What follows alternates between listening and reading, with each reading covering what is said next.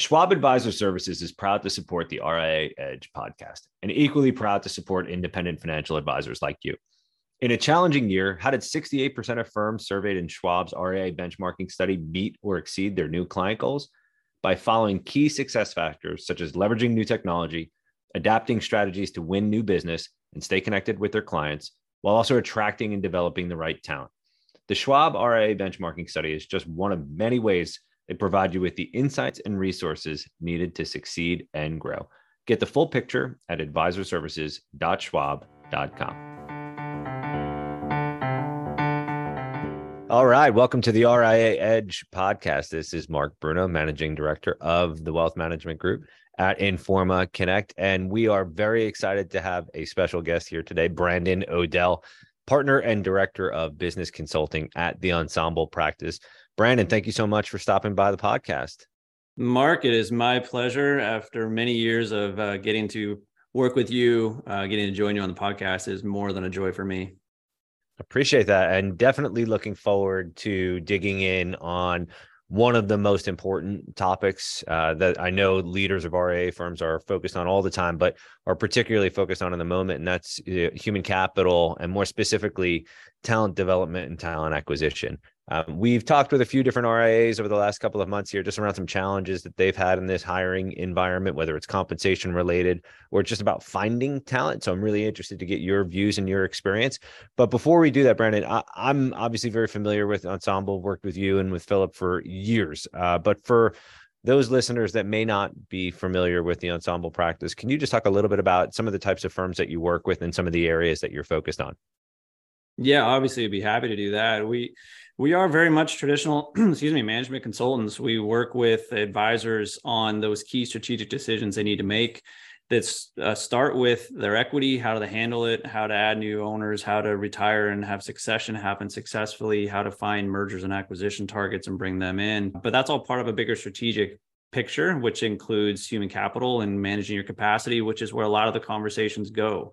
Compensation, how we pay people, and those types of conversations. So in that work, we work across the industry. A lot of uh, R I As are where we find most of our clients, if if you will, uh, but a lot of work in the broker-dealer space also. There's emerging businesses everywhere. And per our name, which is the Ensemble Practice, um, the Ensemble Practice just to us means a multi-professional team. And that doesn't mean there's any necessarily specific way that needs to be put together. And in that, we work all the way into the insurance broker dealers and sometimes in wirehouses, et cetera, wherever there's a team and there's a team dynamic and there's individuals viewing that they have a business that they're going to co-invest in for some return of value.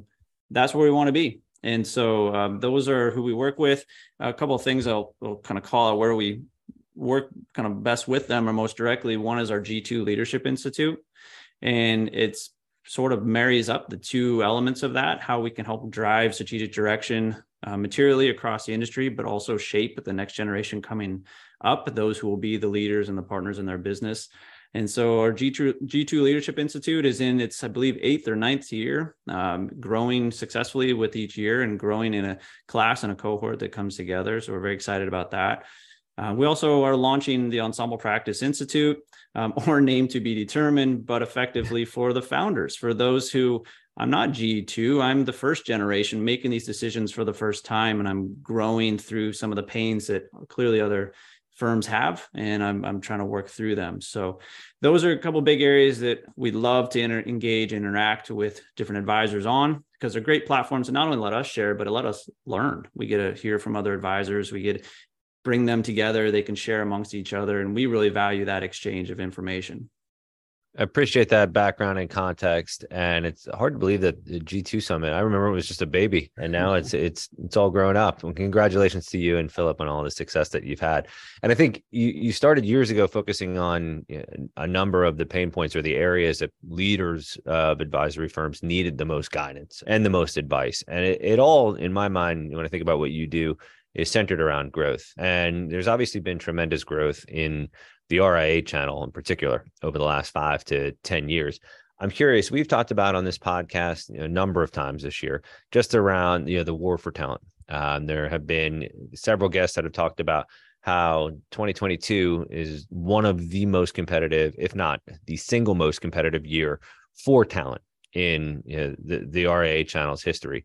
I'm curious, one, do you agree with that? And two, now that we're in November, um, and the year has been you know, not what we're accustomed to, right? Um, there hasn't been a lot of, a lot of growth, obviously, um, and most firms have shrunk. How has that actually changed the competition or the need for talent in the R I A channel? It's still super tough, and super being the scientific research term we use. And the reason for that is we're coming off of a twenty twenty-one, which was in many ways a windfall year. Really the COVID years, outside of what March twenty twenty was, the rest of that had great growth to it. And it was growth that was fueled by clients or prospects looking for advisors. Uh, many advisory firms didn't have to do much other than make sure they had passive properties. So their website, their social, social media, and other ways of having clients or prospects find you. We found is a lot of prospects were looking. And again, it was mostly supported by the fact households had economic support and stability, and they were growing. So they were looking for that advisor. And that carried through the end of twenty twenty-one. And what we saw in data for twenty twenty-one is firms were more profitable than they've been over at least the past ten years. So mm. the average profitability has gone up, productivity has gone up. And what's interesting about all that is if both those things are going up, it doesn't necessarily mean that firms were convinced this is going to last, because if they were, they'd be reinvesting back into it, and reinvesting in an advisory firm means hire people. And note, I use the word investment. I don't use expense, not adding expenses. These aren't just liabilities that are an expenditure that we have to do. They're not some obligation, but it's an investment. So if we hire people, that, that individual should help us grow, should expand our capacity, should expand productivity, and give us some future that is different than what we have today and in, in a continued direction we believe in. But if we don't know what to do, why would we put money into something we're not sure? And so when productivity is high, we generally expect to see that there is more staffing that occurs. And the reason for that is as productivity goes up, it hits a ceiling. At some point, productivity can't just continue on. And what we mean by that is we can't keep taking on more revenue with the people we have. We measure productivity in the amount of revenue divided by the number of people. And those people first can be grouped as just advisors, which we just call professionals, if you see it in the studies, uh, or total staff, total headcount. And so as we grow, it would be great if we can just keep adding revenue with the same team. You know, we're a team of four, we're a team of forty, whatever it might be. It'd be great if we can just keep growing into perpetuity at that size. But the reality is we can't. There's a variable nature to it, where as we grow, we need to add more bodies. We need to add more capacity. So productivity has this inverse cousin to it, a correlated cousin, which is capacity. So when productivity is up, capacity is down. It's kind of the short way of maybe thinking about that. Mm-hmm. And so coming out of twenty twenty-one, we see productivity is really high. We see, man, they're really doing great, but they're probably hitting that red line. If we're, if we're, if we're all driving our stick shift car, which hopefully a lot have had a chance to struggle through those trials and tribulations, but we do know if we're redlining, we need to shift, put the foot on the clutch and find a new gear. And that's sort of what productivity tells us. When it gets high, uh, it's time to shift. We're redlining, and shifting means add more bodies. We need more people around here to keep fueling this growth. But productivity was high at the end of twenty twenty-one, but investment wasn't. So we weren't convinced of that. And and by high, we were hitting around, I want to say six eighty, maybe about seven hundred thousand in revenue per professional is the average okay. across the industry. And every firm will have their own number. Coming into twenty twenty-two, Uh, and we knew we needed people in twenty twenty-one. We just didn't invest in them. So coming into twenty twenty-two, revenues dropped a bit, but where's it going to end up?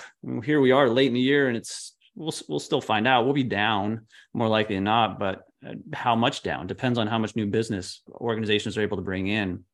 The market obviously hasn't been helpful, but in many ways, we've sort of pushed the issue we had at the end of twenty twenty-one all the way through twenty twenty-two without much change. Meaning we haven't shrunk materially. I, I think there will be generally a shrinking of the average size in most organizations just because it has been a tough year. Mm-hmm. But it's not going to be necessarily enough that changes what we need structurally from human capital. And so it puts us on the issue we had at the end of twenty twenty-one continues. So what have we done? Everyone hit this level where they needed people, and now we've just held. And we haven't changed in a way where if we would have had continued growth through this year, I know there's been a ton of M and A. I bet there would have been a ton more, because that exacerbated need of more people would have led into inorganic growth. I just have to go buy somebody to get that talent. Sure. But we've been in this position. I can't really buy because I don't want to take that risk, but I just kind of need to hire. And so we kept a lot of pressure on the recruiting channels. I need to bring people in. Not to mention, there's just been a general sense of fighting against all of what every other industry had over the last three years. We saw in our data from this last year that fifty-eight percent of firms lost staff just because the staff resigned and they went to do other things. They didn't retire. They just left. I don't know where they went. I don't know what they're right. doing, but there was right. something better they went to, and that's fifty-eight percent. Now, there was success. sixty-one percent of firms were able to hire and replace people that they had lost. So whether they lost them due to uh, just resignation or whether they had terminated somebody, they were able to replace a lot of them. So there's a backfill, but seventy percent of firms were also looking to hire new positions, and they weren't able to hire all those. So we know there's been a high need. And my guess is through twenty twenty-two, or they're going to keep a lot of those needs on there, because at some point we all expect this to end, but it might take quite a while. We have no idea in terms of a down market and how long we'll be in a position where economics are a little more constrained, like twenty twenty-two has caused.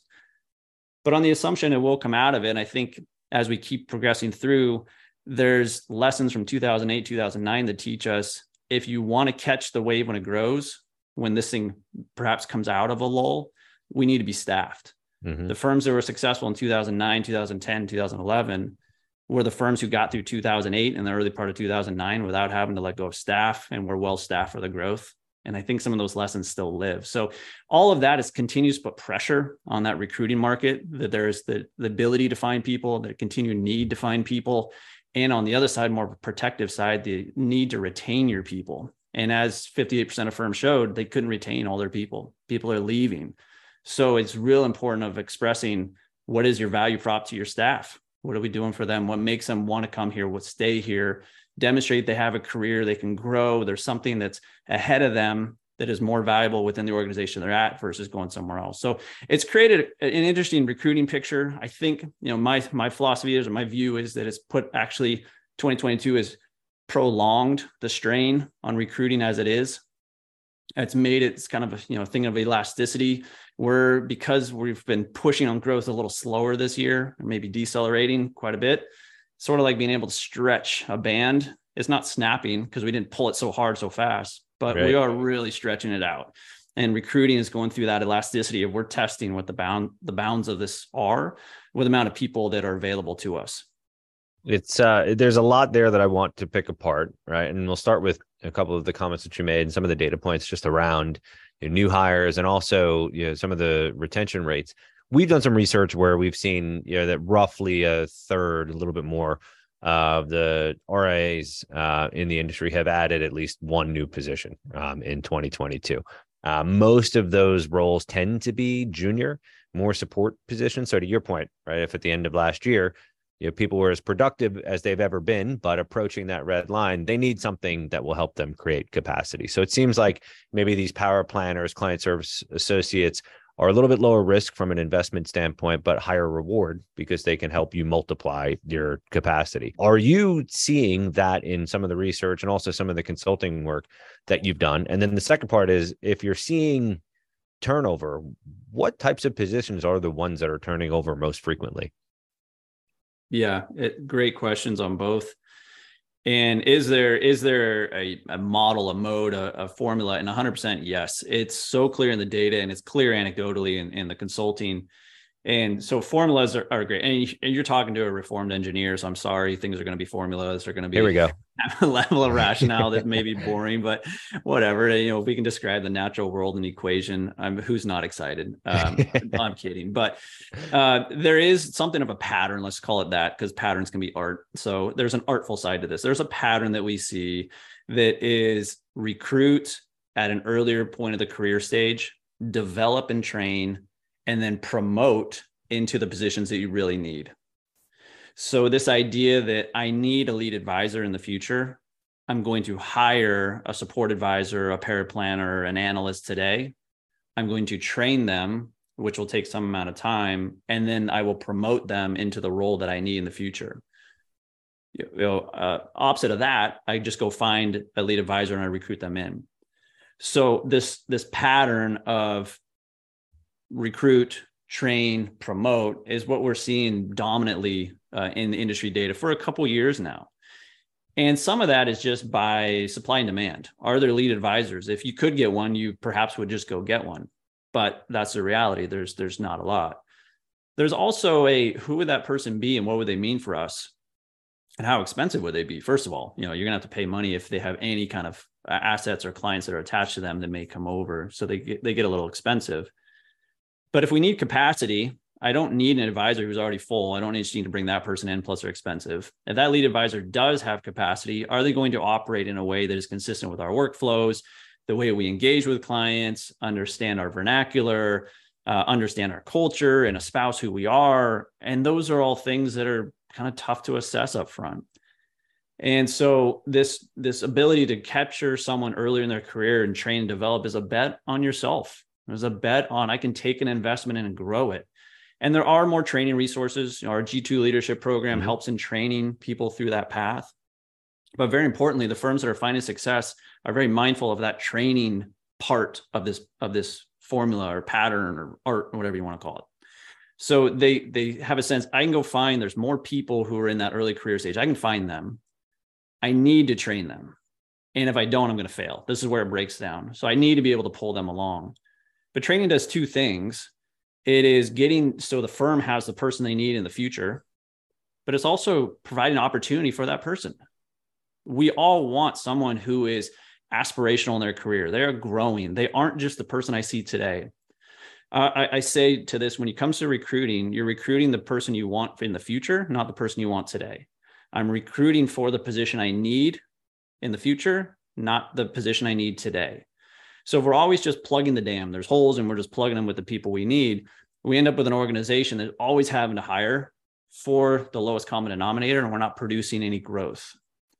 And so instead, if we're viewing, hey, I have a really talented individual here who can grow. I don't know in what ways, one hundred percent, but we can shape it. You know, people are are interesting because we're not we're not known commodities when it comes to what we're going to turn into. But we like challenges, we like opportunities, we can strive to those. And so retention then turns into, how do you put those in front of someone? How do I put in front of you what you can do next that hopefully is motivating to you? And that's what a career track is. If I can get you into a, a starter position, the seed position that gets you into, into the organization, there's going to be some work you may not like. You're coming in as an advisor, and what do we have you do? Data entry.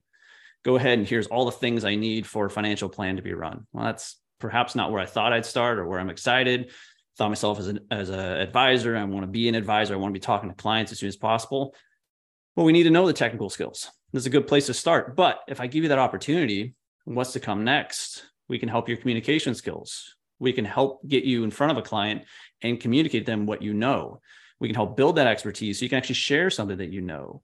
We can get you into forums where you're around peers so you can learn from other advisors and learn more from them. So all of that can be part of the learning. And what we're doing is we're investing in something that you want as well. So it's not just what the firm wants, which is clearly a lead advisor in the future, but hopefully it's what the person wants also. They want to grow. They've been provided that opportunity. And so the positions we see the most turnover are the ones that it's hard to express a career track, or the career track hasn't been clearly expressed. So the, the career track not being clearly expressed is sort of an easy one to see. You know, if you could kind of envision yourself, if you work for someone and they did not tell you what you had to do to be promoted, you get very frustrated. You feel like you're doing all the right things. No one's aligning your expectations. I'm frustrated. I'm out of here. I'm ready just to be done with this. Mm-hmm. And instead, I hear from the other person who's unsolicited, reaching out on LinkedIn, or LinkedIn itself through its algorithm is saying, hey, you might be good for this job.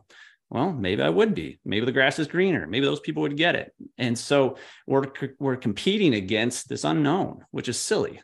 But that's that's the reality of how people look at things and think, because we're so myopic to just our own scenario.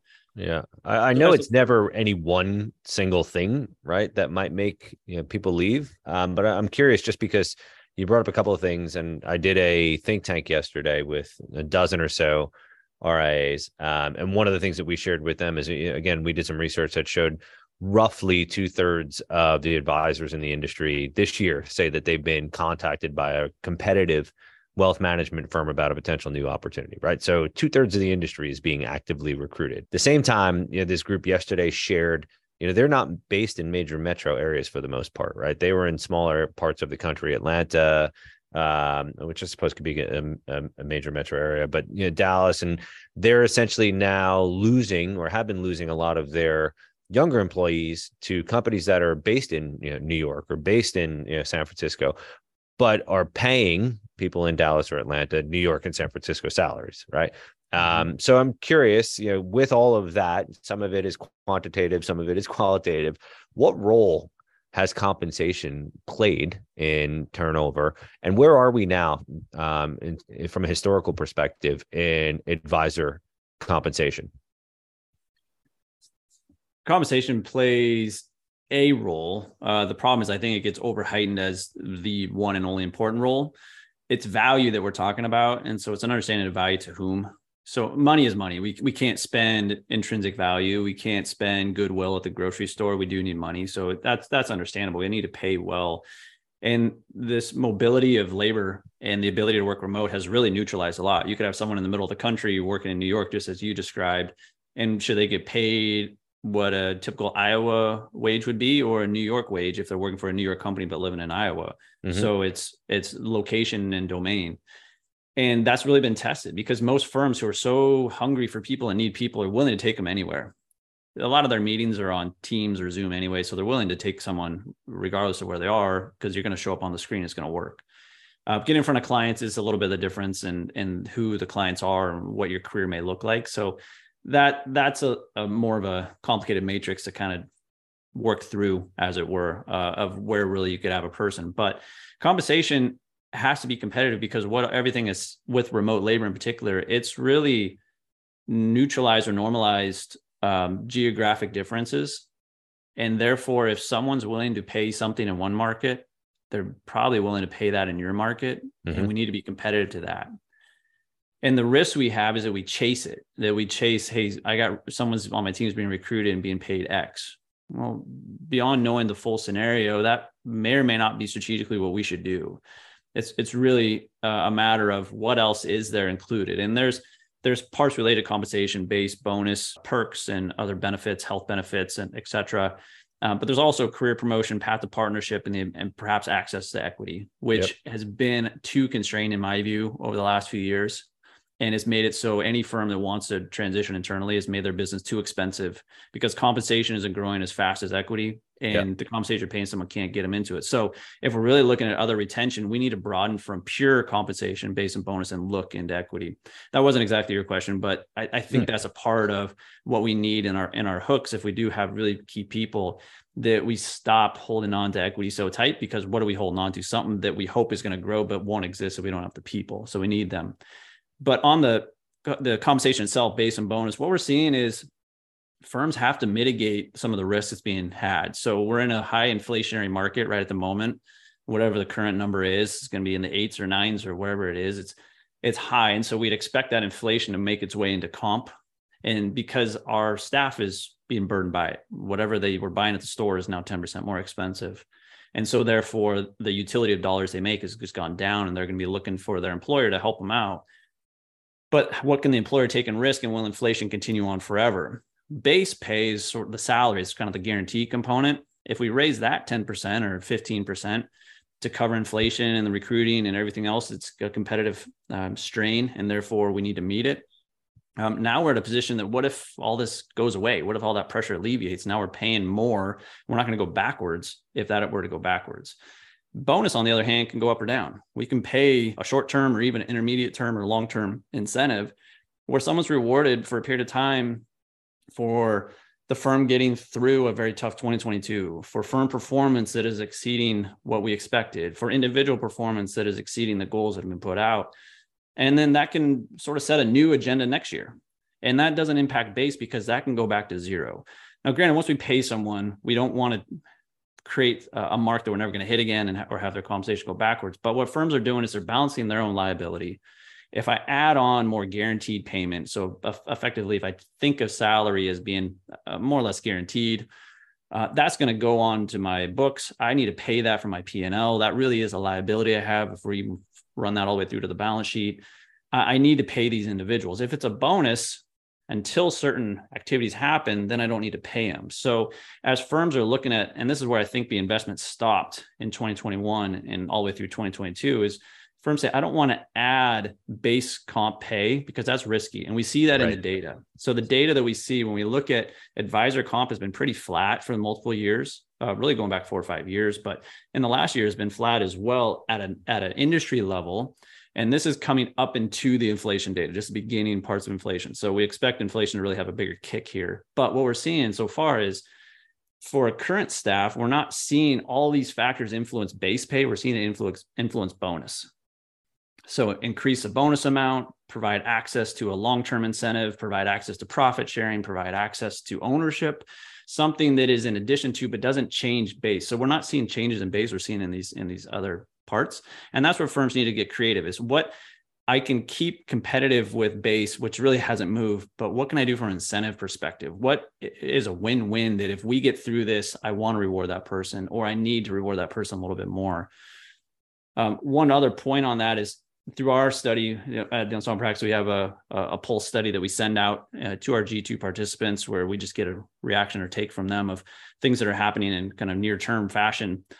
And one of the data points we got back is, and for recruiting, they're having to pay fifteen to twenty percent. I think it was fifteen to eighteen percent yeah. more per p- person to bring in. Mm-hmm. And that person doesn't necessarily have the same experience as someone else. So if we're thinking we're paying fifteen to eighteen percent more, is that the market? And that's a part that's hard to say. That represents a recruiting market, but until it represents a complete market, we need to be a little bit careful. Now, having two classes of people in your organization is also very catastrophic. Yep, so definitely. If I'm paying someone way more for the same job, it creates a problem. So how do we make that up? This is, again, coming back to base and bonus. Think of the two, how we can split them. So maybe base, I'm a little more conservative in its growth. I probably need to move it up some, but if the full amount's fifteen percent, can I move that one five and increase the bonus, the ten percent part? Or can I basically share a little bit of that risk that if this balloon were to come back down, all the strain that's being put on the market were to res- reside, reside uh, you know my words, I'm, I don't.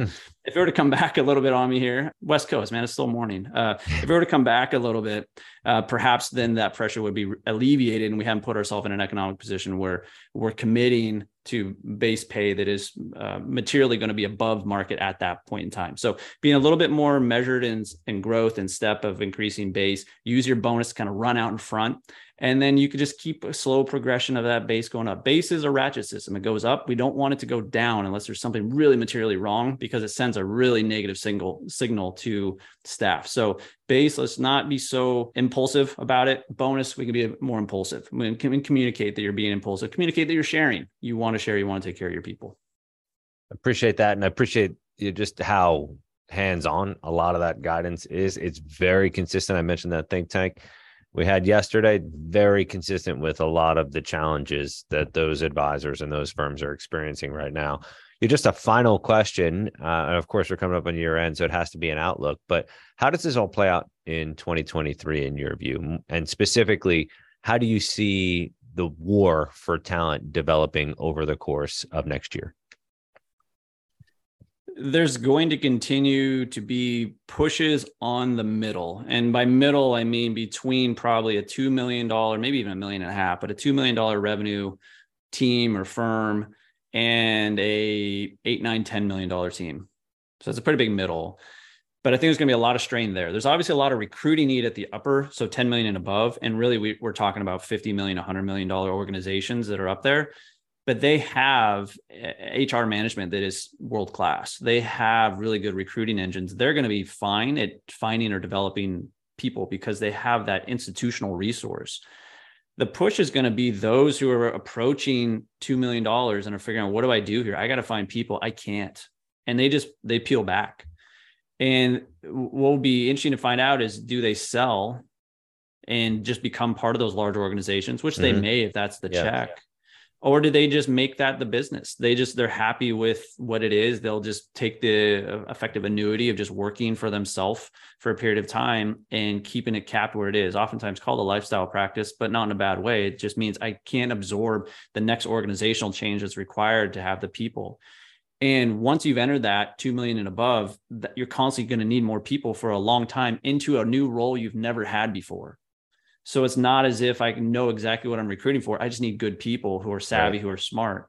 And you have something unique in your prop, in your value prop to the, to the recruiting market, because someone could come in and really get fast track through a career progression, really get access to opportunities you wouldn't get in a bigger organization where the, the roles are more defined. But at the same time, there's more risk. What if it doesn't work out? Um, what if someone leaves you? You have you don't have as much redundancy per position. You really could be left high and dry. And so they're going to be a vulnerable group. And so it the market helps a lot in all these areas. If the market's growing, we all feel good and happy. And we've just had that for twelve straight years. If we have a flat twenty twenty-three, you know, let's just say where we are now, just the market kind of goes sideways or flat. It's the, that group is going to be the most challenged. We're, we're not producing a ton of new advisors, and we have more advisors retiring.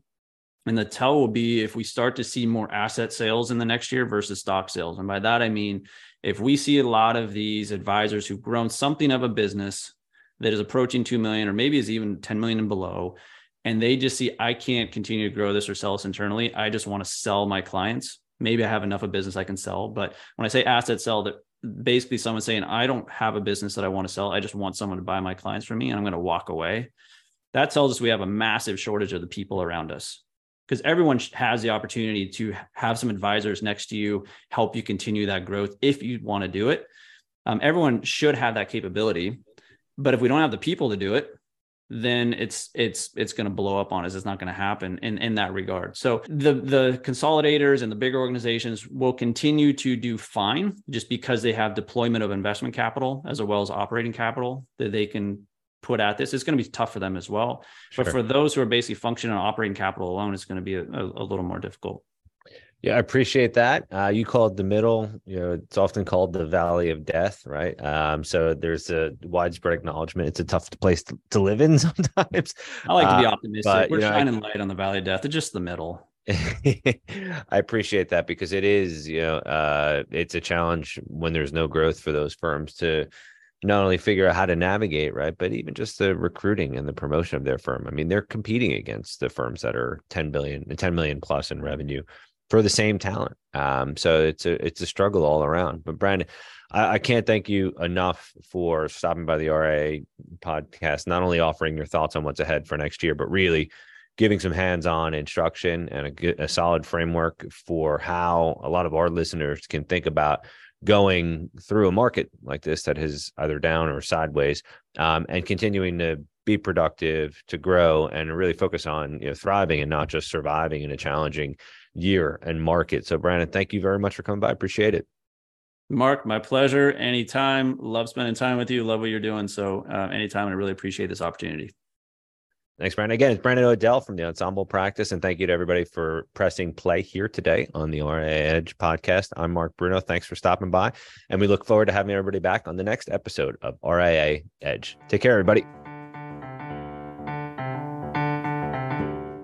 Schwab Advisor Services is proud to support the R I A Edge podcast, and equally proud to support independent financial advisors like you. In a challenging year, how did sixty-eight percent of firms surveyed in Schwab's R I A Benchmarking Study meet or exceed their new client goals? By following key success factors such as leveraging new technology, adapting strategies to win new business and stay connected with their clients, while also attracting and developing the right talent. The Schwab R I A Benchmarking Study is just one of many ways they provide you with the insights and resources needed to succeed and grow. Get the full picture at advisor services dot schwab dot com.